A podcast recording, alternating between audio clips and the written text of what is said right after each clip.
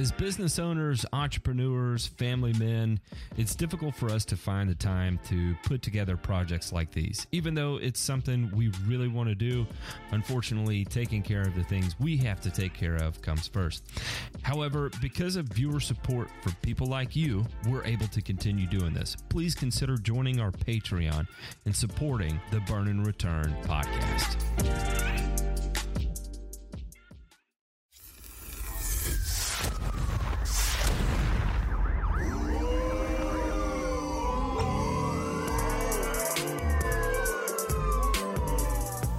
You're listening to Burn and Return, a weekly one hour podcast covering news from the agricultural and turfgrass industries.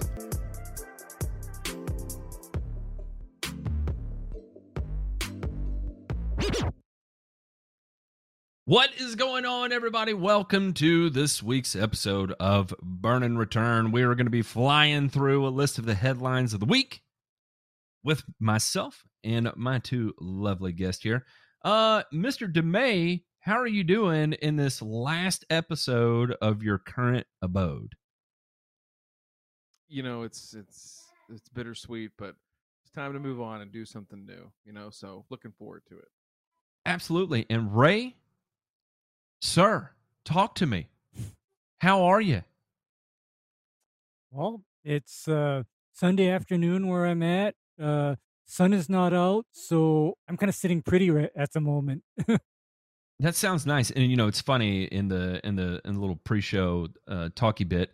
Uh, it was uh, I asked Ray what he was up to, and he held up a plate of homemade biscuits. And I gotta say, it looked so delicious. And you know, back to this kind of underlying conversation we continue to have about Ray actually being from the South, even though he resides in Hawaii. He is Southern by the grace of God, and uh, to prove it, he had a plate of homemade biscuits. yeah, I decided that uh, after working all morning, I needed a snack to go with my afternoon coffee. So uh, biscuits in oven before uh, before two p.m. Hawaii time. right. Choker. I'm glad you're here, sir. And Demay, you too. So we're going to go ahead and jump into this week's headlines.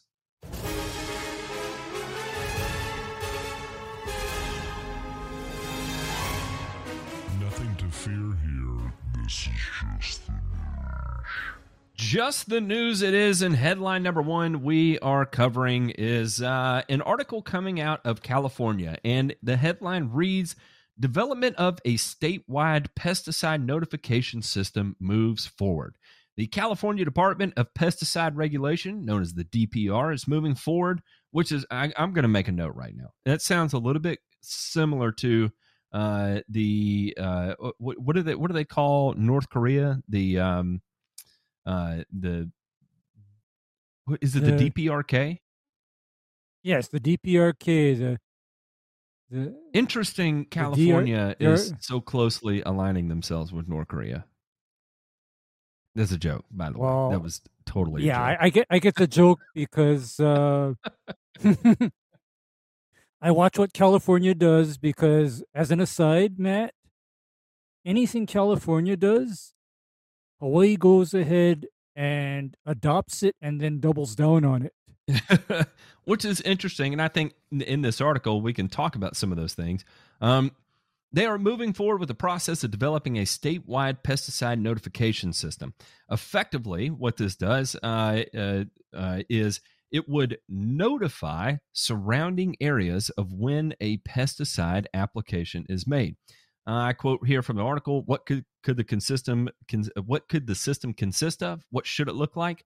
When should it kick in? Is it all chemicals? Is it just restricted use chemicals? Should it apply to any type of application?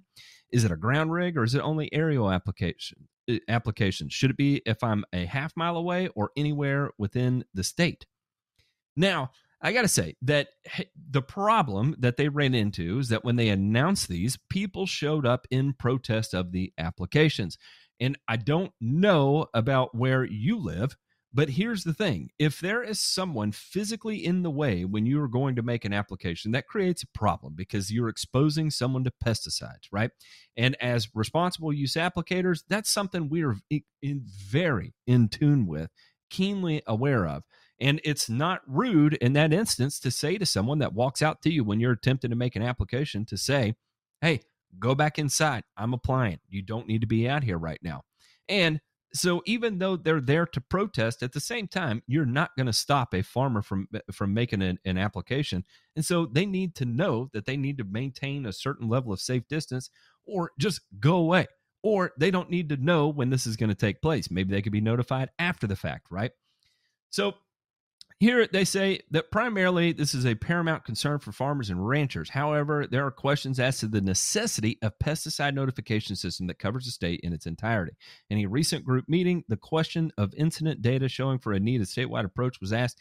ISM said that barring evidence from an actual legitimate need that is backed by data, a statewide notification system would cause more harm than good. I quote, nobody in this country has a pesticide reporting system like California does. Nobody in this country has an approval system, especially for restricted use materials, like California does. We do it as safe as anyone in the world. I can guarantee you that. And he ends this they're trying to find a problem where one doesn't exist. So we're pushing back on it. Thank God. Uh, I think this is absolutely insane to have a notification system like this. Um, we maintain records as applicators that are inspected by the Department of Agriculture. That's a fairly tight level of oversight that we undergo. Some states have a little bit more budgets to better enforce this than other states. I can say at Tennessee, uh, I was inspected a minimum of once a year where my pesticide inspector would come in, go through my paperwork, tell me what I did right, tell me what I did wrong, allow me to make adjustments, use it as a teaching moment it wasn't a 15 minute meeting. It was a two hour meeting, two and a half hour meeting. And they were genuinely there to help to make sure the products I was applying, I was doing so safely at rates that were safe and that I was up to in tune. I'm up to date and in tune with everything else going on in the surrounding area that I can be aware of. For instance, the state is prosecuting this person for making these infractions. Be aware of it, that it's a sensitive issue right now. Like, for instance, there for a while, one of the big things they were enforcing was people spraying uh, uh, glyphosate, landscapers spraying glyphosate in flip flops, right? And uh, the majority of the time, what was big, what was big being pushed in our area was not Ranger Pro, Pro was not Roundup Pro, it was uh, Roundup uh, Quick Pro, right? So the one would die. And these these guys are out there barefoot spraying diquat and glyphosate, right? And it's not the glyphosate aspect of it that's so uh, uh, mind numbing. It's the diquat piece of it that is incredibly risky and dangerous and un- beyond just health and unhealthy. Now we're moving into territory of dangerous. I digress. All of that to say, we have layers of insulation upon us already is it necessary for us to have a reporting system that is going to notify surrounding areas? I believe New York does this same thing too, where you have to notify people within a certain vicinity. Um, is it is it necessary? Is this the appropriate action? Is this the appropriate reaction to whatever perceived threat that they see right now? Uh, I don't uh, think so. Go ahead, Ray. you know what I think this is, Matt? This is just a move to do what I call is a de facto virtual ban on any kind of pesticide application. That's what it looks like because, like you described, what happens when a million and one protesters show up at a golf course or show up at a private property or show up on a farm to protest a scheduled application and it can't be done. And of course, you insert uh, that fact that you can't exactly tell them, no, you have to leave because then you are then violating their First Amendment rights. I mean, this just turns into a shed fire. I mean, because for me, I hear what you're saying about how the industry is scrutinized rather heavily as is because uh, I have two hour meetings with the Hawaii Department of Agriculture as well. And they end well, provided that they don't find any patterns of violation. So Yeah. I don't And I- I, don't think uh, I don't think that this is needed. and I think that that is the the the the premise and uh, the the the reasoning behind the Department of Agriculture doing that is to look for uh, trends in the wrong direction, right? Ryan, do you Mhm. get uh, do, have you had to deal with the Department of Agriculture on these types of things? And I, I know in your area where you live, I've, I've heard about you having to help write certain things. Uh, of uh, uh, you know reduce risk uh, pesticide applications and stuff like that. Where, where where where does this fall in on your scale? Is it necessary? Is this something you want to see in your area? Uh, no, uh, you know, here's the thing: is that uh, let's just say, let's take this public-private, right? Because you know, there's a lot of you know turf applications that are done on public ground, right? Less so than what happens on private, you know, property. And then so in those cases, I don't understand the need, other than you know, we have there is. uh I know it's a law in Pennsylvania. I think it's a law in Ohio here too that if you if you have high sensitivity and you live adjacent to a property that will apply uh, pesticides, for example, that you can ask ask them to furnish you written notice within 24 hours. But that's only if you have a note from a doctor stating what condition you have that would make you highly sensitive to certain applications. This thing is, you know, kind of like Big Brother, right? And uh, you know, I don't think anybody in our industry that's reputable and knows what they're doing, right, and isn't out there uh, spraying uh, one day and one day only in 25 mile an hour winds. But anybody else that's sane and uh, practices, you know, good sound agronomy is doing the right thing already, like what you just said, Matt and Ray, right? So what's the need for this extra layer of scrutiny to let everybody know ahead of time what you're doing? I just I don't get this. Um, I agree with what the you know what the article says about creating a problem that's not there. Tell me what you're going to do with this information and with this data, right? That will help us become better applicators, right? And surely, with that outcome in mind, there's got to be a better way to di- to get to that point. Like we've got this just seems like it's really far reaching, and there probably are some more common sense approaches to even try and, and get there first before we invest $10 million and take this step. And let's just be honest here. It's going to cost more than $10 million. Like there's just no way. A state of what, 50 million people, right? There's no way that this is only going to cost that. And you got to think too that, you know, California, there's, there's a metric thrust ton of pesticides going down to California, right? And the other thing too, Ray, you might know a little bit more about this, but uh, qualified application. Uh, I can't remember what it's called. QAC, right? Out in California, they have some of the most stringent testing and licensing standards in the country. So why Certif- lump all this other stuff on there? Yeah, the certified pest advisors, they are like basically under a microscope and they've got the proctoscope uh, also inserted in the correct place. So they are under serious scrutiny. Now, as is, let me tell you tell you guys something about Hawaii law. Did you know that as is records of application are basically public knowledge. Once they Yeah, have, transfer from my hands into the Department of Agriculture's hands, or say uh, Monsanto or Syngenta with their seed corn operation, they transfer their records over to the Department of Agriculture. Those records become public information, and here's where it goes bad.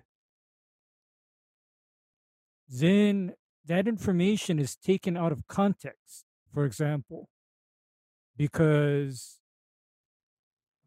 what happened in Hawaii is, for example, people got all freaked out because they said, Oh my God, I don't believe these seed corn producers. They're using restricted use pesticides. What are they doing? This is near my kids. Oh my God. Oh my God. But guys, guess what classifies as a restricted use pesticide in the ag world? Yeah, I mean it's got to be some heavy, heavy No. stuff. No, No, not even heavy stuff. Okay, here, guess what's used in cornfields? Bifenthrin, cypermethrin, permethrin, uh, lambda-cyhalothrin. And when those are labeled for large-scale agricultural use, they are all federal RUP, Matt. Oh, I did not know that. That actually makes sense because I had somebody ask me about a bifenthrin formulation that was an RUP, and uh, I did not know why. I was like, "That's bizarre," uh, but that Okay, makes okay, that Matt. makes great sense now.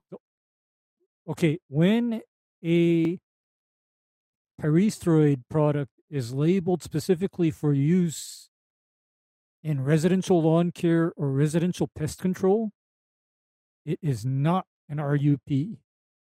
But Yep. once it is labeled for application to field crops, it's federal.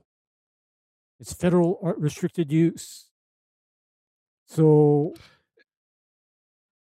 that You know, I, the only thing, very subject go ahead. became a became the subject of a big freak out.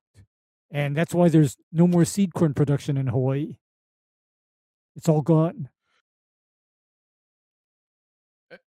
Here here's my question and i know we've talked about it you know in in certain senses of just how mission critical right what agriculture truly is right to this country in particular but really the world at large is you know when uh, you know to what lengths do we go to protect uh, and i'm not saying just you know shit on the environment that's not what i'm saying just saying at what point you protect these just like any other basic utility that we have like the electrical grid or like uh our water sources and things like that right?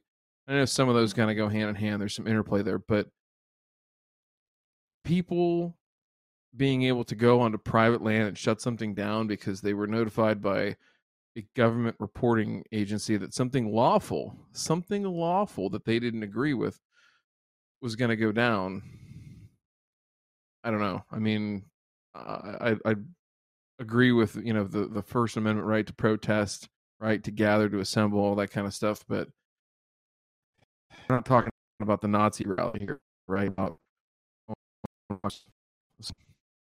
I, I don't know it, it, it really rubs me wrong i think about you know some of the unintended consequences but we'll see right? California baby. Well, in the in the love and vein of Big Brother and the all watching eye, our next article comes out of India. And uh, boy, oh boy, Amazon Retail launches agronomy services to empower farmers with technology. Sounds great, Oh, right? Amazon Retail has launched its agronomy services to empower farmers through an initiative that gives them timely advice and enables them to make accurate decisions on actions required for their crops. This includes introducing machine learning technology to better produce and build a robust supply chain infrastructure. We're excited by the role we can play in empowering Indian farmers and the agricultural community through pioneering technology that improves farm yield, quality of fruits and vegetables part of this whole thing is not only are they provide acting as a certified crop advisor, uh, they are also working to um, improve the refrigerated supply chain uh, issues that are currently exist in India. Right, so less spoilage, less waste. Amazon is coming in; they're going to solve the world's problems as related to agriculture, gentlemen. This listen. I've got i've got i don't i don't know. I don't i do not i don't want to be that guy. I do not want to be that guy and i don't want to sound overly conspiratorial. It's a safe space matt. Please be that guy. Amazon is moving into pharmaceuticals i believe. That's one of the the talks Yes, i hear are. on on a lot of the uh, uh the stock market channels right?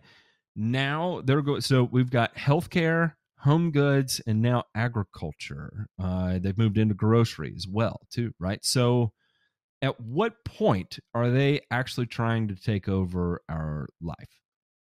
Because clearly they they are now influencing literally every facet of it. Like 20 years ago, they started. I mean, really, but Where does it stop? I mean, where where where does it stop? You got you got to give these credit though. Uh, Give them credit though. This is It's like brilliant. Oh yeah, I mean it's buy my shit on a whole nother level, right? right? Yeah, Like- it's brilliant. Somebody, somebody. Hey, I'm. I, I, all due, all due respect in the world to develop an app and push out, you know, needless product alerts and give you links to soil test results that you don't need and stuff that you don't want. Bezos is doing this before you even think about it. You don't even need somebody else's shitty app for turf because Bezos is going to come in here and just feed it to you, right? Yes, It's coming. yes and no. Yes and no, because you see, I really don't care too much about Amazon right now because, to Amazon's credit, they are not dictating policy. You see, they're they're staying in their lane and they're just providing sales and service because for example my signal that amazon is dictating policy for example is when they go in and you see all of those uh, listings for you know insecticides and herbicides you know here in the Mhm. united states when when amazon goes in there and yanks all of it because they deem that it doesn't meet environmental standards, for example, that's when I've got a problem.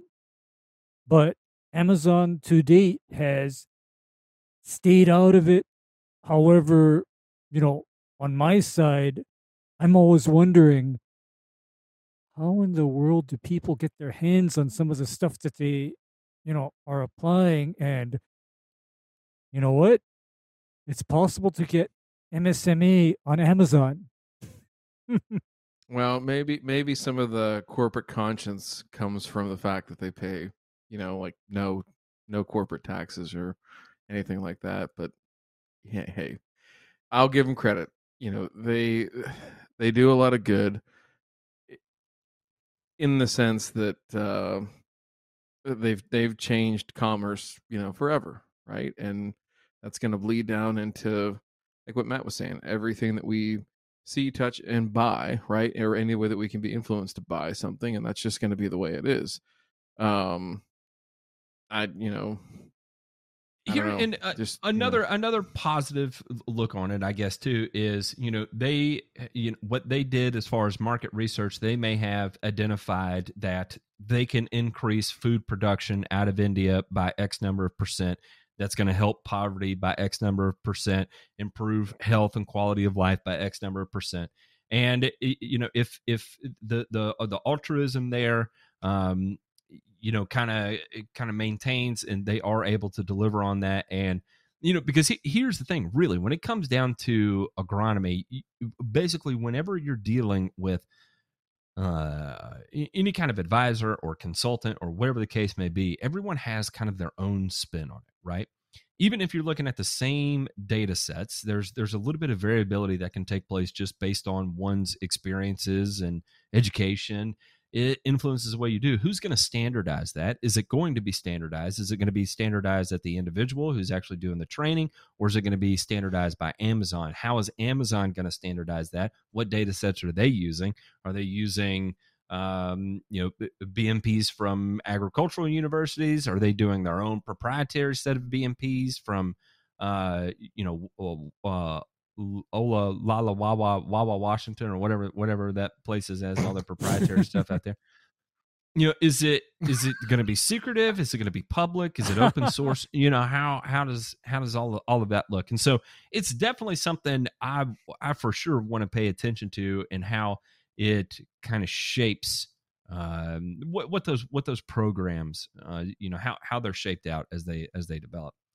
Um, also having nothing to do with any of the conspiracy ideas that we may have tap dance around there, we do have some positive news, and we'll just kind of hit the highlights right now, but we'll do a little bit deeper dive when we get to the returns because I did some fairly deep research into this. But the headline reads Hemp plants pull forever chemicals from soils. Boys, our PFAs, and we've got a bit of a solution. Activists, scientists, and members of the Micmac Nation are working together to rid some of the indigenous tribes' land of toxic forever chemicals by having hemp plants pull them straight from the soil. We all know PFAs are a problem. That is why biosolids have come under scrutiny over the last couple of years and will continue to, to the point where they'll no longer be a viable fertilizer source, in my opinion. Um, what they have started studying is well what if we use there are certain plants out there that do a good job of actually taking up pfas now what we have to be careful is is that we are not ingesting those things that contain pfas right? Uh, but is there something we can use to grow that can go into industry or whatever the case may be where we can pull these out of the soil to keep them as productive and eventually be able to grow food on them again in the event we need to. Hemp may be the answer. Guys, I'm a big fan of hemp production. I think it's uh, I think it's something that that every country should look at that's capable of growing it. Um, you know, for its many uses. And I'm not saying just purely for that we need to get everybody on CBD or THC, right? But I'm saying from the standpoint that the versatility of the crop in general is extremely high. And, uh, and if it can bring value to an area that's contaminated with PFAs, why not? This is great. This is good, positive news, right? Yeah, ab- absolutely. Now, when you have hemp, you know, grown on, on land, to take up the PFAs, does that then mean that that hemp is then usable in, say, a non-food or non-edible type of a scenario? Because for decades, I've heard about like hemp rope, for example, and yeah, and Sandals, and man. The other sandals, uh, and you know, every day I feel guilty as hell. Do you know why I feel guilty as hell? uh, no. If you connect Uh, there's a and joke death there. right There's here, a I'm gonna be I'm gonna be No. bl- blown away. No, no, it's because every day I put on I put on my jeans. They're made out of cotton. I put on my undershirt made out of cotton, and then I put on my outer shirt made out of cotton.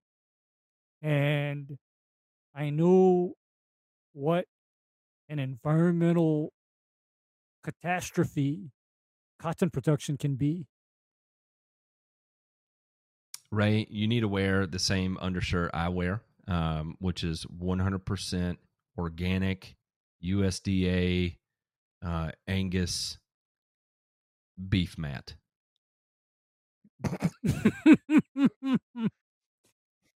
And that was a pun on the Unfortunately, word mat there. Yeah, yeah, I I get it. I get it. Only thing is is that uh I don't know what I'm going to have to do to grow that kind of a fur sweater. I was gonna say you're you know you got a pretty good little you got a pretty good uh, chest hair leotard there that's pretty form fitting. I'd stick. It's with almost that touching my you. neck beard. I'm almost there, boys. I'm inches away. yeah. Yeah.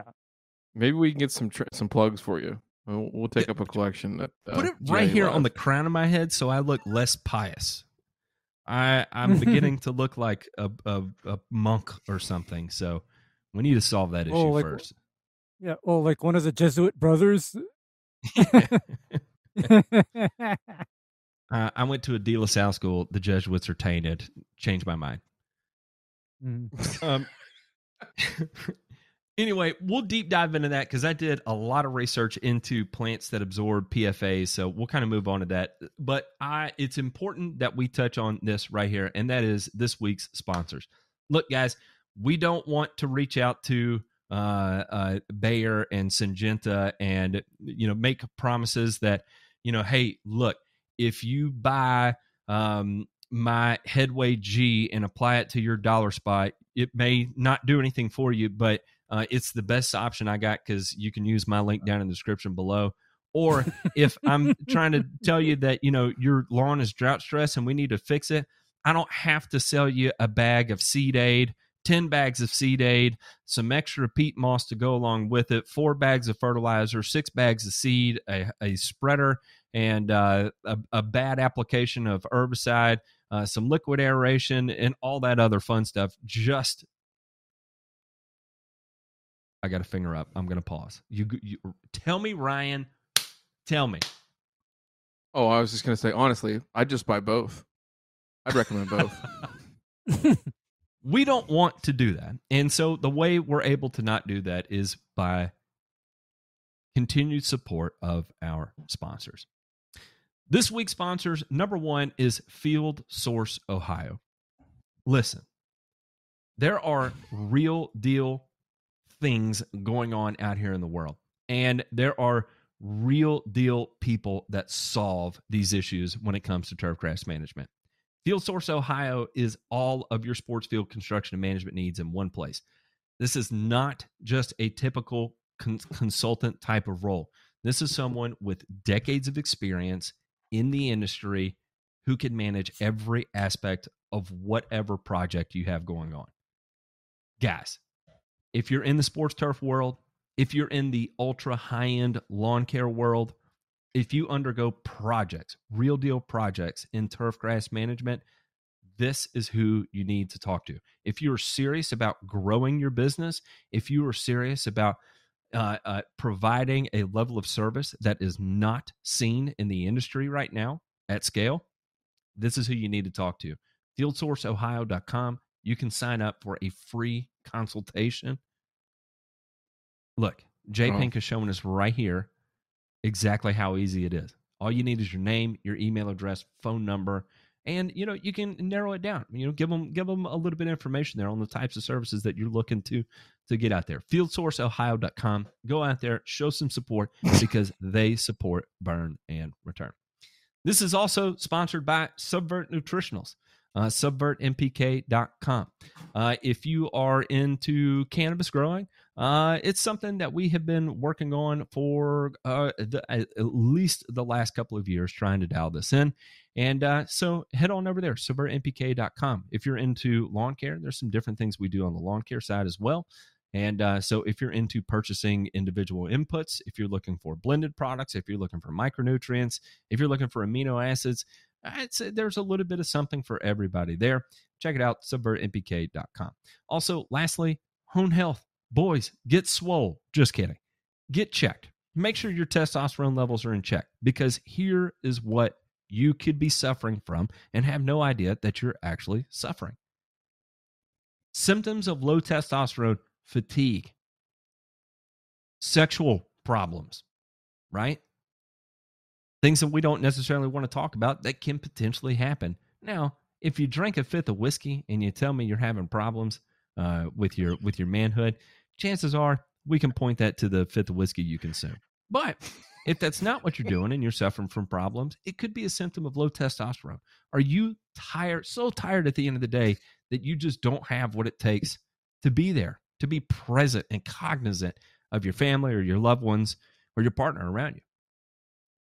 If for $45, you can get tested and find out exactly the information you need to know to understand that is it just a symptom of getting older and is there something you can do about it? I've undergone the testing. I got the answers I needed. I had incredibly low testosterone for my age. I met with a doctor, real doctors, real science, real solutions. Honehealth.com forward slash grass factor. All right, gentlemen, let's move into this week's burns.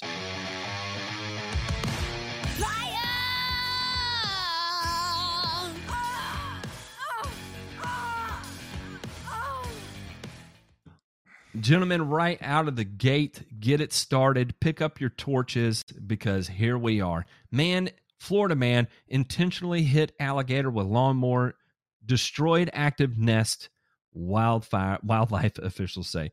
Daytona Beach, Florida. What a fine Florida area man. the United States that is. Uh, a man operating a tractor mower is accused of dropping the mower blades on a six foot alligator and destroying an active gator nest in Daytona Beach, according to investigators with the Florida Fish and Wildlife Conservation Commission. The FWC was called to a property on North Tomoka Farms Road on June 10th at 11:16 a.m. for an injured alligator. A witness told wildlife officials he saw a large tro- tractor with a mower attachment clearing brush around a retention pond. The witness stated he saw the driver scare off a six foot alligator by hitting the water with the mower blades and then continue on. However, the alligator crawled back onto the bank, and the tractor operator then turned around and drove back towards the creature. According to the arrest report, the witness said the driver again tried to scare the alligator back into the water, but when the alligator moved farther up the bank, the driver dropped the mower deck on top of the alligator where it was found with mortal wounds later on. Um, guys, listen. Yeah, I know nobody wants to hang out with an alligator. They're not exactly uh, uh, tame, domesticated animals. Seriously, don't Hey, just go listen, dropping listen. your mower on a fucking alligator. This this uh, I'm I'm this is a clickbaity type article title here, right, Ray? That's not a fucking Yeah. lawnmower. That's somebody's brush clearing thing. And then how does lawn get lumped into that, right, Matt? It's just the worst of the How does- worst, how right? We we just eh, yeah. Having said that, you see Ray you see Ray rolling up there with a Cat 310L rolling it off his low boy trailer and just just mowing the lawn in like five swipes. You don't even have to get off the road, Ray. Like that thing's got a No, 36 I- foot reach. I don't. But uh, you know what? A sick ass puppy. Because here's here's the one line that I don't cross, and you know what that line is? What's that? Cruelty to animals. Yeah, I was gonna That's- say. I mean, I think when he goes, That's it. I think when this just- guy ends no- up in no go for me. It's just The a no correctional go for system. because anything involving kids or animals, I gotta imagine you're gonna have a pretty rough time. problems. You're gonna have Yeah. problems because you know what? Uh you're gonna have all of these hardcore guys, but they have a soft spot for either kids or animals of all types, and he will be singled out as the sickle that cut open an alligator's back and left it to die. Yeah, he's gonna probably learn how That's to operate a, a tenant zero turn in a prison cell. Business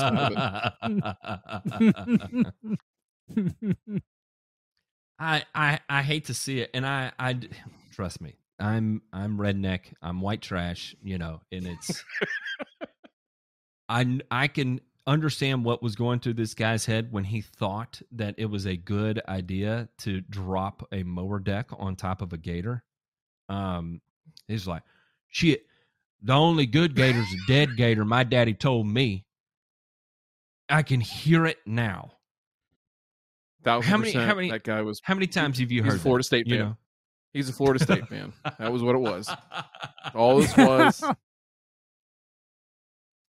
And you just you can't you can't do that. Know know your local laws and regulations and stay uh, stay. I mean, dude, you're in Florida. You hear this stuff preached in your head. You know damn well you just can't go out there and drop a mower on a gator. Um, here's something you can drop a mower on. Bill banning gas powered lawn equipment heads to uh, Governor Newsom, who may or may not be around much longer. The state leg- legislator passed a bill this week phasing out the sale of new gas powered outdoor power equipment by 2024 or a date determined by California's air regulators. Leaf blowers, lawn mowers, and other equipment with small gas powered engines emit staggering levels of air pollution. These noisy machines are terribly disruptive to communities across California, and the workers who breathe in exhaust from this equipment day in and day out face disproportionate health risks, including asthma, cardiovascular disease, and cancer. Meanwhile, advances in lithium battery technology are powering the popularity of electric landscape equipment. For example, Briggs & Stratton, whose name is synonymous with small gas engines, offers a mower battery that it says provides reliable performance, easy starting, and long runtime for more efficient and enjoyable mowing experience. The nice thing here, I guess, if there is a nice thing. The bill earmarks $30 million in the state budget to help small businesses purchase zero emission replacements. Are you fucking Gentlemen. kidding me? Thirty million dollars? yeah. Here's hey Ray. We got How much you of a new dent is that gonna help? Wait, wait, wait. You said thirty million dollars? So uh, yep, I got, to help I- small Oh. business purchase zero emissions that- that's- replacements. Thirty million That- that's a dollars drop in the- divided by That's a drop in the bucket. three hundred dollars. That's a drop in That's the. a hundred thousand of those little ego blowers from Home Depot. You know, so Mhm. Um, I can't imagine. uh, we need ego is more money. than Go ahead. e- ego is more than three hundred dollars for the push. Mm, push good. more. No, it's no, like no, no. I'm talking about the. I'm talking about the, the little the little handheld blower. Oh yeah, Okay. uh, push yeah, yeah, push mower is what four five hundred bucks. yeah. And I don't even know what the zero turn is. Uh, look up uh, Mean Green real quick, J Pink. Mean Green mowers. Okay. I demoed one of these This- things two or three Mm. years ago. It it was pretty pretty ba. It was pretty badass. Um, Okay. they've got the solar thing now that they add to it that I'm not sure that you're really getting a whole lot of advantage out of it. But as far as like number one, quality of cut, and two, like, uh, I mean, the sales rep told me about it, and I was just like, man, this thing's not going to do it. And you know, we went out, we chopped down some tall, thick stuff right now. Again, I understand in your neck of the woods that this isn't probably your cup of tea, but at least, you know, California, other places like that, they could probably get by with some of this stuff. The zero turn, I want to say it was 60 or 61 inches, something like that. And we had, oh, they got a 74 now there too. Okay. Oh my got a- God, I just saw the price tag. Oh, it's not cheap. Oh, how much? What do you got for the 70? What do you, which one are you looking at? I'm looking at the Evo 74, a 2020 version, is $40,000. That sounds Oh about right. Lord. Oh Lord. And So- A stand on 4852 Stalker is $20,000. yikes! Now, Yikes! Now, it's easy to get freaked out about that. I'm going to play sales rep. We're going to we'll role play this one. Yeah, yeah, yeah. Let's do it. Safe words safe words pineapple juice, remember. You want to tap out. Pineapple juice. The um you got to look at what your savings though on fuel, right? Yeah. Parts, downtime, all that kind of stuff, right? So yeah, I, I that's what I told the guy. I said you'd have to let me lease this from you for a year, right? To let me figure out if it was financially feasible, right? Now you've got electric costs, right? But that's still much cheaper. Now California, I don't know what the electric rates are. I don't know any of that stuff. I'm just saying that again, it's great to say that hey, we're going to phase this stuff out. We're going to get rid of it. We're going to do all this, but like, what are the downstream effects? And let's be honest too. Like, who comes out and enforces that? You know, hey, Bill's Landscaping. Oh wait, that's uh that's the that Stihl BR six hundred. Nope, got to get rid of that. Like, what what's that going to be like? I I don't know. Yeah. I'm just not sure how this all goes down. here's my here's my question. Now, if they're targeting like blowers and string trimmers and even like the four cycle gas engines on mowers. Here's the thing that I think I told you folks previously. I cannot stand the smell of gasoline. I hate it. Sure. Having said that, all of my equipment is tuned and operated in such a way that there's no smoke, there's no gasoline smell. And I'm talking about high powered gas engined equipment.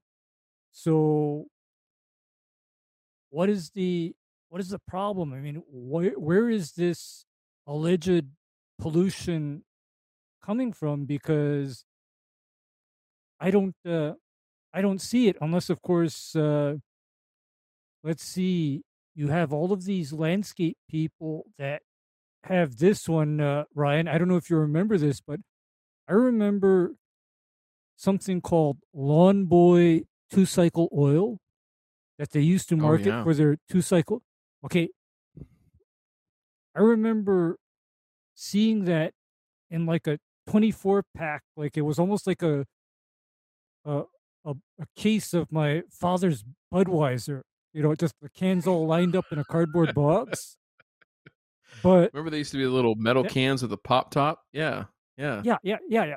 But anyway, you throw that can into five gallons of gas, and you run that in something like a weed eater. Mm-hmm. Goodness gracious me, the smoke, the fumes, and the smell. It was disgusting. Ray, I don't know if you this is I mean, not in warm season country probably, but here in Midwest United States, the Lawn Boy 21 with the you know, you had one wheel that was set back from the other on the right hand side, did that shoot, and then it had the bagger that hung from this little arm that came out from going down from the handle. It like that was legitimately like the Toyota Actually- Camry or Honda Accord of mowers. Like everybody and their brother had that mower. It had that. I just like to press the primer ball because it felt so good. It just it was like ASMR for your finger, man. It just felt Actually, good to actually press that Ryan, and feel that thing squirt. Oh, seriously, everything about that mower was perfect, and it was thirty-two to one. Ray, that thing ran so rich. You fire that thing up, Exactly. the smoke goes in your face. You breathe that in like you like a man, Ray. Like uh, like the, the Actually, Chi- Ryan- cheap Chinese fireworks on Fourth of July. You just oh, yeah. Oh, see, yeah, suck that in. Well, by the way, Ryan, you know that that lawn boy mower that actually Yeah. had wide usage here in Hawaii for a long time, and do you know why it had wide usage? Uh, because because it would operate. No, because it would work on grades and inclines where a mower that needed oil in the crankcase would no longer operate. So you There know, you like people trying to trying to cut weeds uh, literally on a Mm-hmm. 45 degree grade. A lawn boy two cycle engine is your ticket because you can't do that to a Honda GX engine because the oil would your little flapper. run up. Your little flapper's not going to keep up. You need the old reed valve in there on the two cycle. Yeah, exactly, Have exactly, flashback, having flashbacks to small engines class. exactly. me- so so uh, you know kind of playing off some comments i was reading from other people there. All right so we'll say an entry level mower that we're dealing with here um, that is uh, non gas consuming is a we'll say it's $18000 is uh is kind of is kind of where you're starting you know for your typical 48 52 inch mower where right now you know you can get a walk behind for uh what three four thousand dollars? Um Sure, so five. Yeah, pretty pretty pretty significant in, yeah especially with price increases now. Um Yeah, and let's say you is. spend three grand a year in uh in in gas for that mower eh, three to five thousand a year in fuel for that mower. That's kind of looking into that to see what it average was per mower. Um so one mower one weed eater one blower you're typically between three and five thousand dollars a year. Um you know now my other follow-up question would be how long do these batteries last? Uh they have a shelf life. Or- no no no no no. Uh there's the Oh. lifetime of the batteries. You know i think about even a cell phone under high usage. Um after a solid 16 to 18 months um you know the the ability for my phone to ho- hold a charge and i am an incredibly heavy user i'm a power user you know i run businesses off my phone all day long. Um you know i i average you know there for a while i was getting over 100 phone calls a day this time 2 years ago. I mean it was absolutely insane how much i use the phone but in 18 months i couldn't hold a charge longer than 4 hours out of the day. What happens to these mowers used in a commercial capacity under these types of circumstances, especially if you're in areas of the country where you're not mowing, uh, you know, you may be doing more brush cutting, or you may be working in a, uh, um, and I, I hate to put it this way, but a lower income neighborhood where you're not cutting just Bermuda grass or just fescue or just zoysia, where you're cutting, you know, 80% Dallas grass and whatever else is just growing in it, right? So The barrier to entry to getting into the industry is going to be much higher. The Mhm. cost to operate within the industry would be probably about the same, um, averaged out over the lifespan of the batteries. And then the cost to make repairs is going to go up in the event you have some sort of internal replacement that needs to take place. Because I would put on part that uh, it's cheaper to replace a gas engine than it would be to replace the battery cells that go into these things. Could be wrong. But you would also have to be an electrician to make these optimizations or changes rather than uh, a, a, a, a grease monkey. Yep. Can't be the guy in the And- AutoZone parking lot, right? No. Nope. And and I got another question for you. I'm familiar with the reliability of the California power grid. uh how does Good this point. work when PG&E has to shut down because their equipment is sparking wildfires? I'll tell you how, Ray. You charge it up with a gas powered generator. okay, okay, and because here's my here's my you know little little issue with anything battery powered. To me, battery powered vehicles and battery powered engine replacements, such as lawn equipment, it's doing two things. It's outsourcing and exporting all of the pollution. So you, the end user, are not creating a lot of pollution.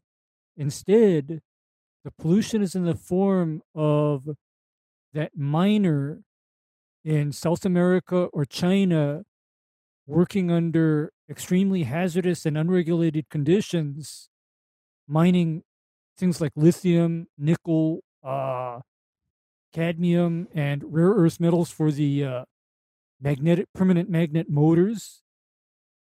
And then pollution is in the form of how do those batteries get charged unless your power grid is 100% solar, wind, or non fossil fuel?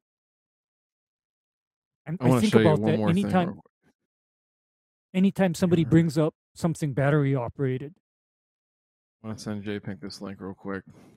See if I can find picture It's- of this. So this is you know the the the battery power thing listen i'm all in favor of being able to move over to battery powered things you know i love teslas i love the idea of battery powered cars i still think you know as we move up the supply chain uh, in this quest of being zero emissions are we still actually making an improvement or are we just shifting it from the emissions existing in the united states or is it moving to increased emissions where we're mining the lithium? Is it putting additional strain on our power grid that's increasing emissions to offset the emissions that we were generating in one place now it's just coming from another place you know uh, Right. that- that is my question And- there there may be more and more data that comes out at this that points to you know a net reduction of 1% or 2% and that may be you know what everybody's looking for and if we achieve that that's it or is it going to turn into one of those things where we start going up the supply chain and we're like well now all of a sudden we have you know time time screwed ourselves because no matter how we go about solving this emission issue it's still coming from somewhere right it's just where it used to be from all the gas powered cars now it's from all the damn mines that we have trying to you know go after these rare earth metals to keep everything going because you think about it these are more computer chips that have to be out there you know more silicon it, it goes ape shit in every which way imaginable. A lot more copper on these on these pieces. We got to have copper for days to run all the damn wiring for it. You know what I mean? Then how do we Yeah. increase the efficiency on the copper wire production? And it goes on and on and on and on and on and on and on. I want to know what that looks like, but I'm not going to say that I'm ex- I'm against battery powered equipment for that. What I am against is the government banning it. Um, Ray. I, I'm again. what in the Yeah. hell is this, Ryan?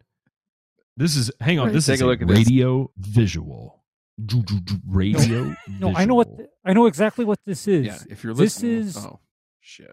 Stihl's version of some very high powered battery operated equipment. You see that operator basically has several pounds of lithium batteries.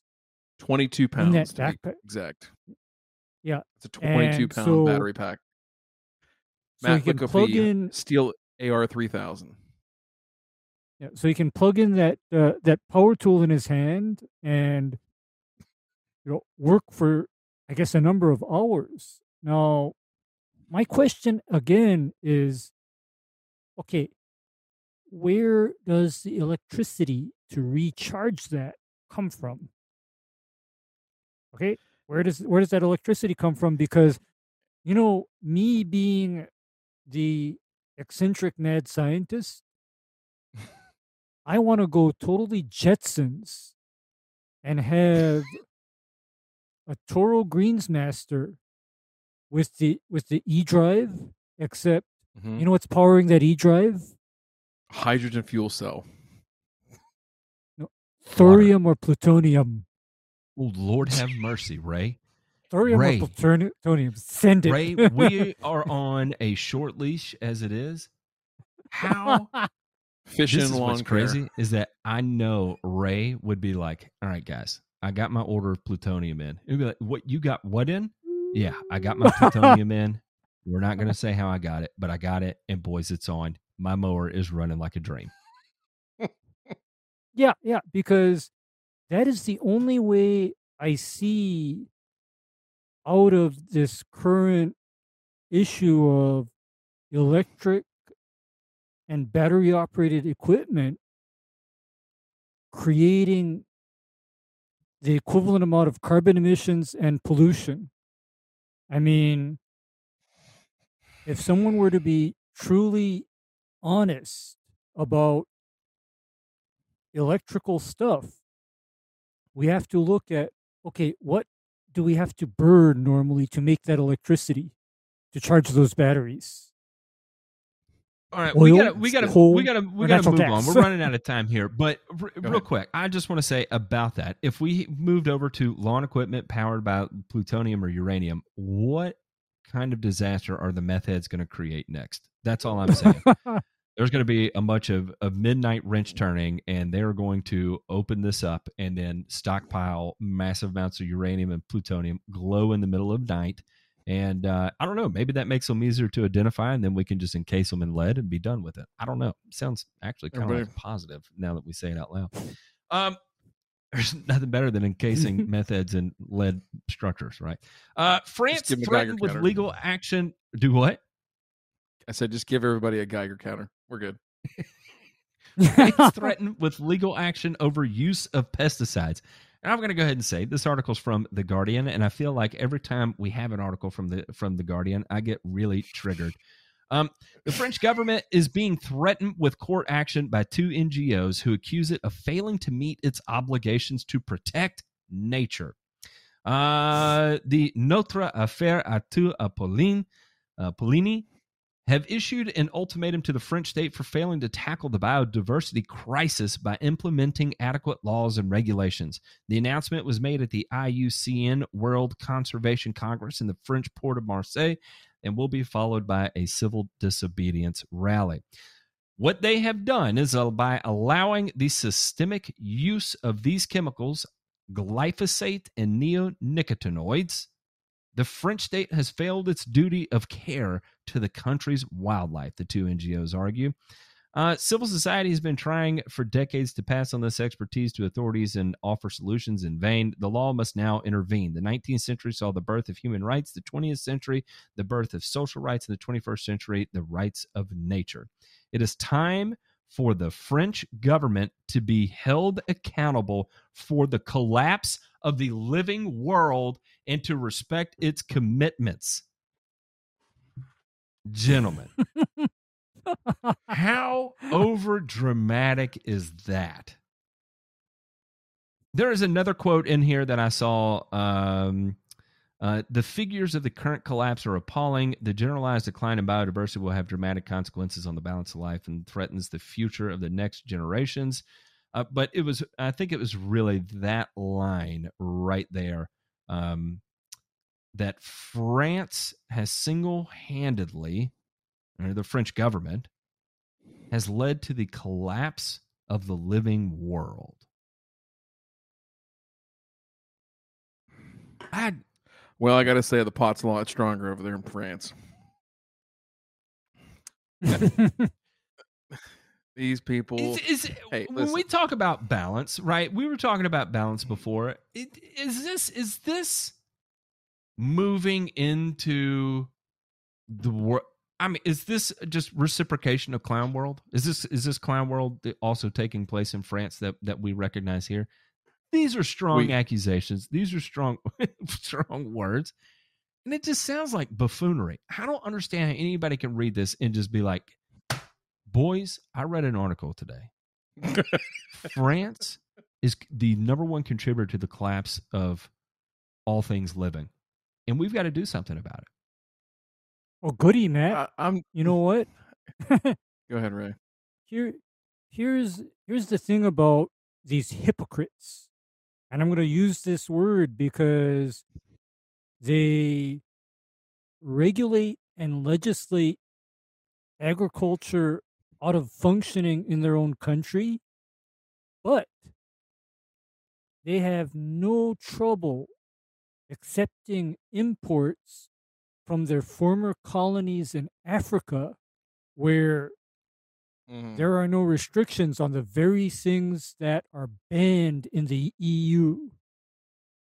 Okay? Because I've mentioned many times on this show and the other show about how that's a sore subject with me about how we say, oh, no, no, no. You cannot do that in agriculture, say here in Hawaii or in the EU or, you know, in the United States at large, but it's perfectly cool if those things happen in South America, Asia, or Africa. We'll just uh, let them poison their people and dirty their environment, and we'll just we'll just take the end product from them. And the French are doing the same thing. Same thing with the power, just like we talked about with you know the electric uh, batteries and all that other stuff.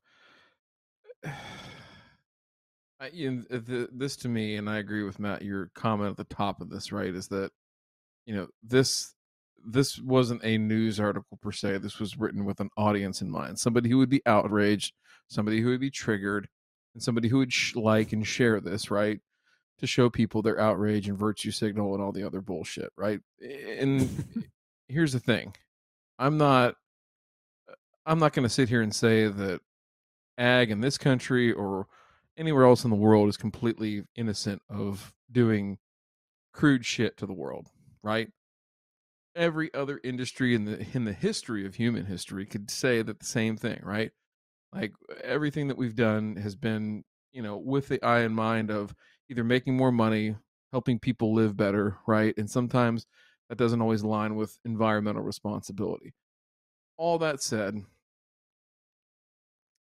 to sit there and say that one government, one country has destroyed the living world, like you've done one too many hits on the peace pipe to come back and say something like that. And really like like somebody said that and they didn't say that in jest. Like they really believe that. And that is that's just Amen. scary. they meant it. I mean, they they're basically accusing the French government of being destructors of the environment. Yet, what I know about France and the European Union is once the EU was formed, all the fun in agriculture and turf is over, right, Ryan? Once the EU Yeah. was formed, all, all the fun was over because prior to the EU being formed, the EU or Europe did crazier stuff agriculture wise than what we would do in the United States.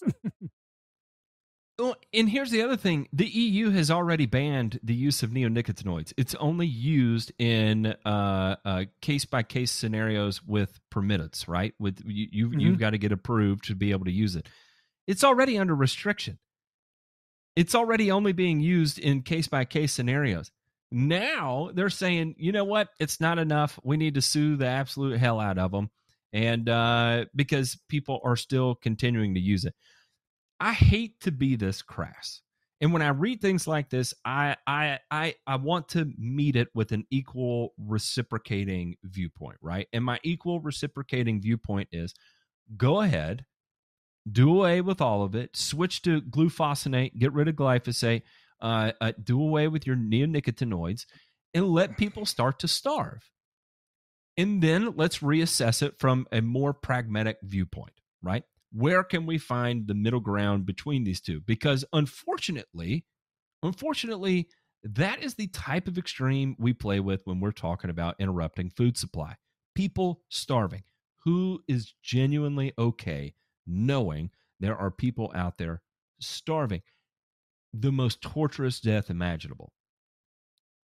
We're not there yet, and that's probably why they're having to import things from Africa as freely as they want to and do, is to meet the demands nutritionally of food substance.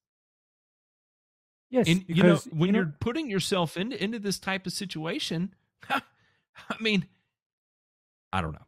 How much further is it going to go? This may be tossed out immediately, and it means absolutely nothing. And this is just a, a, a this is Im- high impact journalism from the Guardian here. And if we go down to the bottom article, you know they they immediately follow this article with we have a small favor to ask. Tens of million have placed their trust in the Guardian's high impact journalism.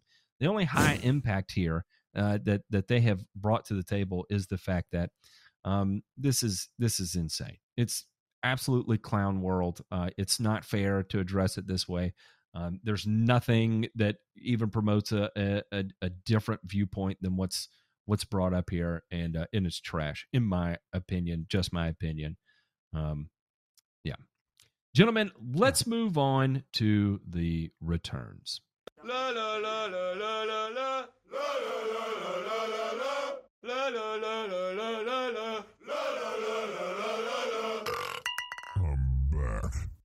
That was me last night at about midnight, jumping on a Zoom with Ryan DeMay.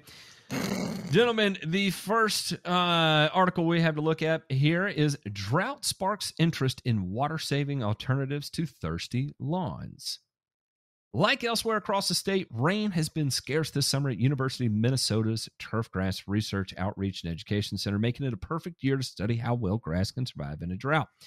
Uh, the University Extension educator Maggie Reiter, phenomenal researcher, checks on science uh, on a science experiment that looks more like a big patchwork quilt. She inspects a couple dozen square patches of grass, ranging from color uh, from bright green to dingy brown, all planted in different combinations of green seed. One particularly scraggly patch is completely brown with the weeds creeping in along the edge. She says it's Kentucky bluegrass. It's what we've used historically. However, we're seeing now that we may need to make change. It's complete. Uh, then she points to a different with hard fescue. It's completely green, maintained, has great density, and no weeds in this plot at all. The university's research team is uh, promoting different types of grass that require less water and chemicals to thrive. I quote, that's something we've seen a lot of this year. I think it's gotten people to consider more that uh, what they have in their lawns and what's required to maintain it at the expectations they have. I'd say we're hoping 2021 is kind of a wake up call to Minnesota home lawn uh, home lawn owners. This is now I didn't get into the part of automations, and Ryan, you shared this, and I'll let you kind of uh, dive into this. This is this is this is interesting. Hard fescue has genu- generally been regarded as more of a weed, right? But what we're seeing is a turf type that is resisting extreme drought, is resisting weed pressure. Have we kind of unpacked something? Or let me put it, phrase it this way: from our breeding standpoints as as turfgrass researchers, should we be looking at progressing the genetics of these types of of uh, of turf types? And breeding for color that all of a sudden makes it like a home run in the home lawn world, right? No, I mean the uh, the folks there at UMN in, in Minnesota have done a, a really fantastic job of you know taking what they just observed right empirically and anecdotally with some of the fine fescue species up there and over the last well, 10 or so years especially really pushing very far very fast in terms of their uh, research and breeding efforts right into uh, those families of grasses right? So with fine fescues you know we talk about hard fescue we talk about chewing fescue red uh, creeping fescue chewing sheep's blue like there's there's a lot going on there. And so i think it's really examining what is going to work right in terms of a lawn space and particularly with these with fine fescue very low inputs needed right? So i think the the, the most important thing here is are we putting plants out of place right? That's the definition of a weed right ray? Plant out of place? Yes. and I think Yes. that this this year has identified that Kentucky bluegrass in Minnesota, if it's not highly managed and highly irrigated, is kind of a loser, right? And that's okay. It- Mhm. you know, this is the other thing too is that I like that they're challenging dogma, right? That hey, if you want to have a beautiful lush green lawn in the state of Minnesota, you've got to have perennial or you know perennial ryegrass, which doesn't survive the winter up there. You got to have tall fescue. No, that doesn't survive the winter either. Now you got to have Kentucky bluegrass. Well, it got its ass kicked this year. So is that really what needs to happen? And you know, we were talking about this before in the uh, pre-show in the Patreon portion of the show that evolving thoughts are okay, right? That's the whole name of the game in this industry and in any discipline of science. And this is a, a- just another case where I think people for a long time have shit on fine fescue and just said, "Hey, it's a shade grass. You'll put it in shade mixes or sun and shade mixes just as a component of it, and whatever. Hey, no big deal." But now, right, we're finding that it can be a predominant species in a lawn and look pretty darn good. So, I don't know, gentlemen. I don't know what you think. It- you know, I, I'm enlightened, um, and I'm hopeful that they can continue to push a little bit further with this and convince people to make the change. You know, I I'm kind of in favor too because as you know, I am an absolute hater on the convention, you know, in terms of selecting turfgrass varieties, right? I'm also not a fan of people being avant-garde and experimental without actually doing their real homework. Because I was telling you, Ryan, for Mhm. me, what is not avant garde, experimental, and has been tried and true has been Bermuda. And the new varieties of Bermuda that are bred to maintain color and density in spite of, you know, adverse environmental conditions, I'm giving them a second look because, for example, the old standard here was Tifgreen 328, right? Mhm. and I know that that grass can be rather fragile. I get it. You know, I understand, but the new varieties, for example, coming out are nowhere near that. Like, take, for example, your Tahoma 31, your TifGrand, green as can be with almost no nitrogen applied per year. Yep. You can't do that to 328 because if you hold the nitrogen on 328, guess what color it turns? Gray. Purple. It, It turns gray, and it and it and it thins out, and it can't handle being mowed anymore. But in the case of this hard fescue, that would be something I'd like to see in your average upper Midwestern lawn because you know it can handle dry weather, it can get by on less fertilizer. You know, I, I consider that a positive. You know, if if there's we're under the scrutiny uh, unlike we've never been before in this industry, right? And for UMN to take that head on and provide research driven alternatives to what we're currently doing shows the evolution of the industry. And I think that is, you cannot place the value on that. It's too great. Um, so, what I think we should all do, and it may inspire breeders to take these these types and develop new cultivars from them that make them even more appealing in even high end lawn situations, right? And then uh, and we we have to acknowledge how the growing regions are changing, right? Like I know specifically where I am in Knoxville, and it's not to say this is going to be this way forever, uh, but at least where I am right now, though it's been a predominantly uh, fescue dominated market Bermuda is performing better here year over year than fescue is. Things are shifting. It makes sense right now to have a Bermuda lawn.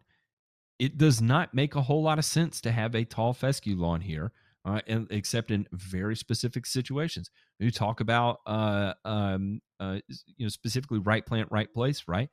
Are we growing the wrong plants in the wrong places? 100%. 100%. I'm thrilled that we now have a research backed uh, uh, uh, uh, process here for us to be able to take this data and make changes and show that as an industry we are evolving because because we we definitely are. And and I think a light needs to be shown on that instead of like we saw last week which was lawns are bad kill them all get rid of it right? Um the next article here insight into power generation and photosynthesis may lead to more resilient crops. This is a heady, heady article here. Uh, and I'm not going to go too far into the specifics of it, but in effect, what they have discovered is uh, one of the processes that leads to the production of ATP they have been able to map out and what they are referring to as the photosynthetic complex, PSC1. And effectively, what they have relayed this is to the water level above a dam, uh, uh, you know, an energy generating dam, right? And uh, and so they're hoping that now they have been able to identify this process, map it. It will allow them to manipulate uh, these photosynthetic properties through different methods. They even talk about, you know, photosynthetic bacteria for biotechnical purposes uh, to hopefully be able to produce new plants, new crops that can better withstand uh, the stresses that that are that are faced out in the environment. I thought it was pretty cool. This is on the uh, high end, you know, technical side of of plant genetics and with this being identified now does it make it uh, easier to go in now that we have a better understanding of this does it make it easier to go in and take advantage of some of the gene editing techniques we have at our disposal now and make changes to plants? I don't know. I don't know that answer. I'm not a geneticist and i don't even know what really the word gene means um, but i think it's cool nonetheless. When we're talking about the evolution of the industry and the evolution of crop production. I think it's an important piece and i'm glad that we're making headway in it I just think it shows just uh, again in people. Here, here's here's the overriding message for me is that, especially in the lawn care space, people want answers. Right? Hey, why is this like this? How did it get this way? Tell me what to do. Just you know, I, I don't care about any of the how or why BS. Right?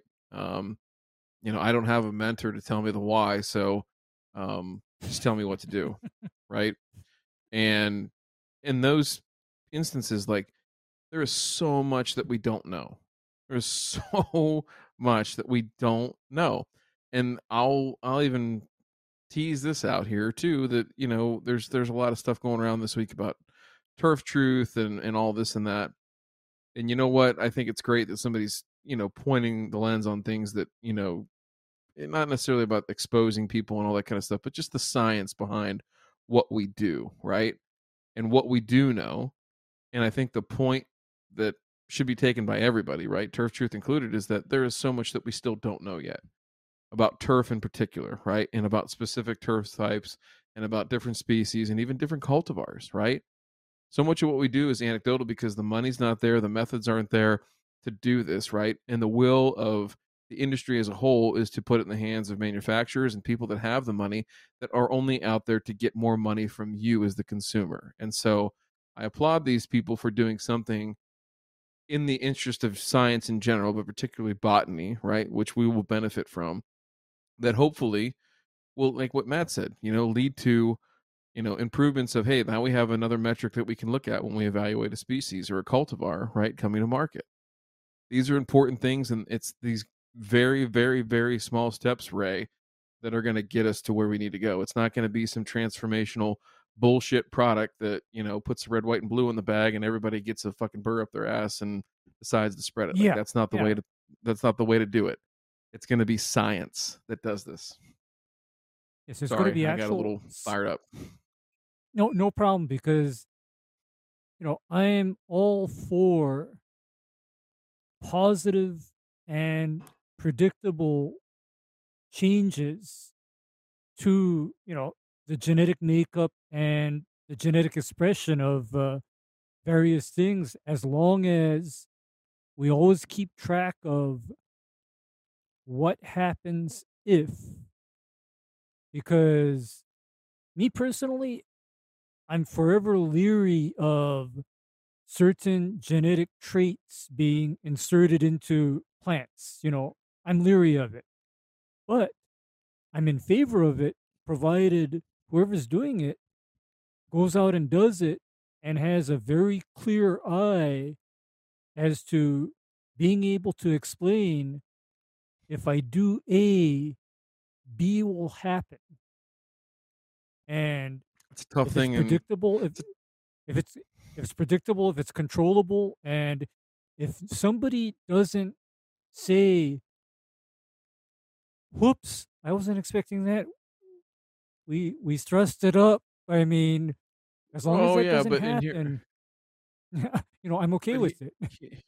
here's here's the difference and this is the last thing i'll say on this because i know we need to move on is that um it's one thing to do studies on applied science right and you know set up an experiment and uh pull data and map out the results right and that's one study in one short time span of one year two year three years five years something like that right this is an advancement in science, right? Like they have mapped this process out, and surely there's going to be more that we learn from it, right, as we continue to go. But this is something that you know, once we understand how it works, right, there's no going back, right? It's only going forward. You know, if we were to conduct the same replicated research in you know another site for whatever product or whatever practice, we might not get the same results, right? So I'm all for these kind of advancements um, over the product studies and the efficacy studies. All right, we'll move on to the final return here. And I want to go back to the article where we talk about the hemp plants pulling toxic forever chemicals from soil, right? The PFAs. So, what's interesting about this is what they're trying to do is quantify at what rate the PFAs are being removed from water and soil, right? And what I was curious about is what other plants are out there exist right now that have this ability and beyond that, how would it compare versus hemp, right? We don't have the total metrics as far as what hemp is removing, but we can at least look from a secondary practicality standpoint of what other uses we may have out of these other plants. And specifically, what we have found is uh, uh, angustifolium, which is also known as cotton grass, which is popular in the in the EU, but it is native to North America, is a very good remover of this specific grass. However, there were no other uses for it. Another one is Salix viminalis, uh, which is also is a, a variety of uh, of willow. Uh, has shown great efficacy in removing PFAs from the soil. Again, no other real use for it. And then we also have um, Carex rostrata, which is a you know more of a, a traditional sedge that we see. Um, again, so in terms of what we have identified as a community as being able to solve problems with PFAs from the soil, we have in effect sedge species or willow species, which are you know they tolerate growing in wet conditions really well. That's you know their primary use. And then we've got hemp. I think it stands for a. I, I think the the being able to take it as uh, an industrial product and, and, and convert it, you know, industrial hemp production where you've got these secondary effects of being used as fibers and various different applications. Um, I think that makes it even greater of an output versus, you know, a, a sedge because planting a bunch of sedges is fine and great and uh and but but we're there's no net gain on this right you've got sedges in place you're removing it from the soil but you have no use of the sedge it's not a harvestable crop right or am i overlooking it do y'all know of any uses of sedge out there other than just being a grass I don't No. know of any. Not that I'm aware of. I Just like willow trees are basically useless in my book. Now, and in this, and I'll I'll end with this right here is um, either singularly used either of these uh, three different species of plants or used in combination. They were very effective in removing PFAS from the soil. So, I think the big piece here we have to to make sure is that. Um, as we do quantify at what rate the PFAs are removed from the soil, make sure that it is at least at a high enough rate that it makes more sense to industrially uh, uh, uh, uh, manage this land with hemp versus uh, converting it into a wasteland with sedges specifically. well, All right, I gentlemen, what? Go go ahead, Ray. Go ahead. no, I'm just seeing how rather than environmental remediation being a money pit and a hole where you throw money into it, if you had hemp, what if you then harvested that hemp, turned it into fiber, and recouped some of your cost of environmental remediation out of it? Then I, I consider that a positive situation. I think Ray just made a slide on the pitch deck. Yeah, no doubt. Yeah, you know, I mean, because I, I'm just thinking every time somebody says environmental remediation, I imagine putting money into a garbage can and never seeing that money again. It's gone. Light it on fire. yeah.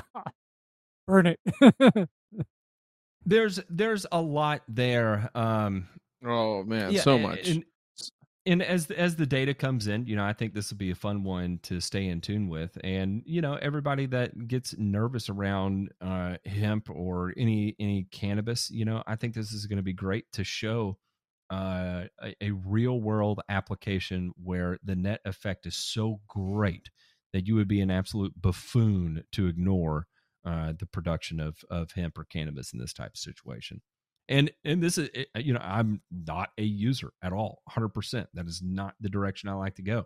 Uh, but i think that the the overall net benefit of it just so outweighs whatever perceived negative there is about it that it would you would just be as as a society we would be just dumb to toss it to the wayside.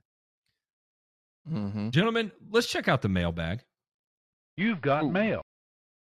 This one comes from David, the Bluegrass Buddha for you. I love that name. Um, I am going to be moving my LCO to a more eco focused situation. I'm toying with the idea of applying most of my I- I- nitrogen for the year using a Duration CR or a one app product. Transporting pellets of fertilizer, pallets of fertilizer, and loading the ground with crop producing growth five times a year is exhausting and at this point seems wasteful when I could reduce my overall in use and focus on color, weeds, health, and just being able to do more for my customers all year. Do you have a suggestion or breakdown on these season long fertilizers? There's a David, you are my people. to- David, There's a lot to unpack people. here. Um, hey, he- the go get- ahead. dive into this. Dive into this and talk about where this wet your wet your willy.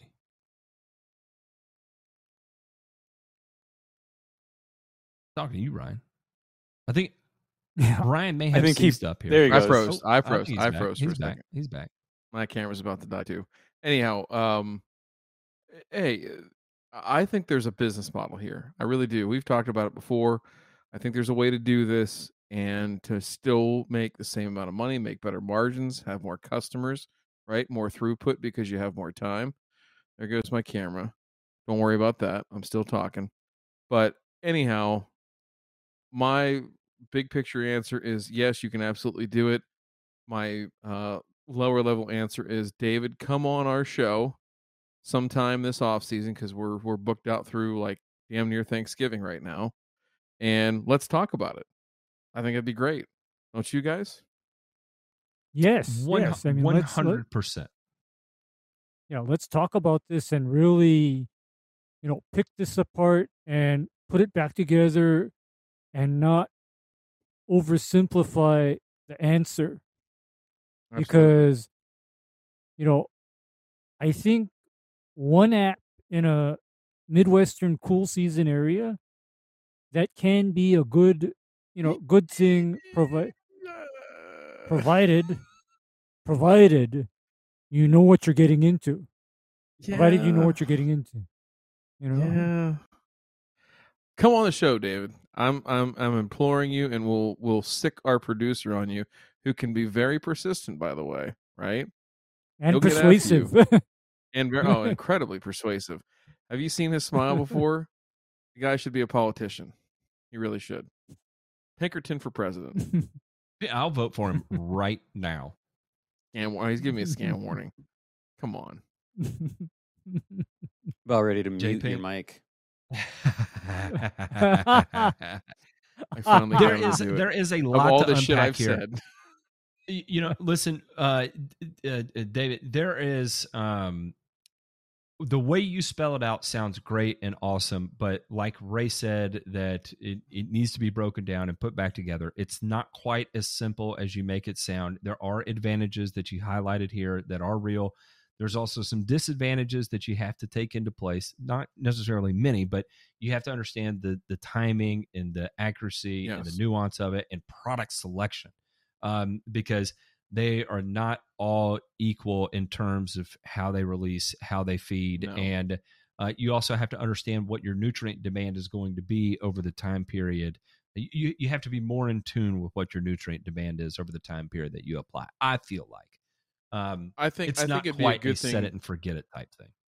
Correct. That's that's the thing. You you got to. Uh, this is why you need to come on because one, I want to make sure that we collectively manage expectations the right way, but also, I think there is a way to do it. And I think if we went round by round, just like we have with all these other folks, right? I think we can probably. I don't want to say Frankenstein a program together, but I think we can come up with a very logical and sound program that for the majority of this person's lawns, right? Because that's the other thing too is that this ain't gonna work everywhere. You're gonna have to know the ones that like, eh, like this isn't gonna fit the mold, and I've got to do something different over here, and that could be tough. So, David, get on the show. Just do it. Yep. Don't fear commitment. Just come Yep. to us. One more thing I wanted to talk about here Thursday. Thirsty Thursday.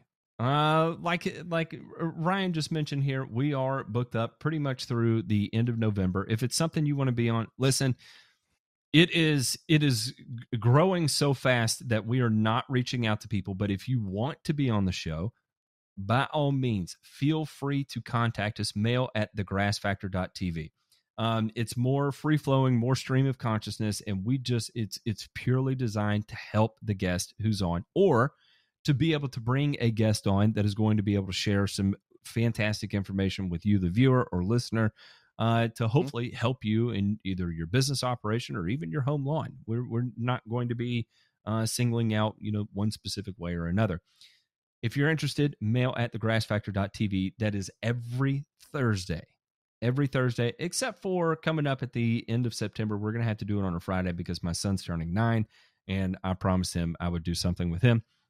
Uh, that is Thursday at 9 p.m. We do a show before the show at 8 p.m. And then we do a show after the show that is for uh, grown-ups only. Uh, it is even more of a free for all. F- fair number of bad words. And uh, and if you're into that kind of thing, consider becoming a member at the Patreon, patreon.com forward slash burn and return, and you will get access to the off air content that we continue to produce. Gentlemen, any closing remarks? You know, it was a fun show, and I, I've had this lingering anxiety sitting here since you read the Hone Health ad because you talked about the fifth of whiskey, which I really don't particularly care for the brown water of any type. But all I could think was, I'm so inadequate because I'm sitting here with the green doc and the liquor dick doc. So I thank you both for being here with a chode like me tonight. I'm really, I'm really honored that I can sit here with, with you guys. Ray, give us give us one breath of posi- positivity to take in to the rest of this. week. Death. Yeah, well, you know, and likewise, I'm truly blessed where you guys are not going to stuff me into the locker or the trash can, or try to at least. And by the way, the last No. person that tried to do that, it ended so badly for them. It They so no longer- they- What They no longer him, have a lawn, and they will never have a lawn. Ray, are they capable of walking? That's all I need to know. Let's just With a say, limp. With a limp. limp. If you want to help us pick the title of this show, head on over to the Discord, hashtag Dirty Deeds in that particular section of the server. And, uh, you know, if we like your title, then it will be the name of this episode. Check it out. Meet us over at the Discord. Until then, we'll see y'all on Thirsty Thursday.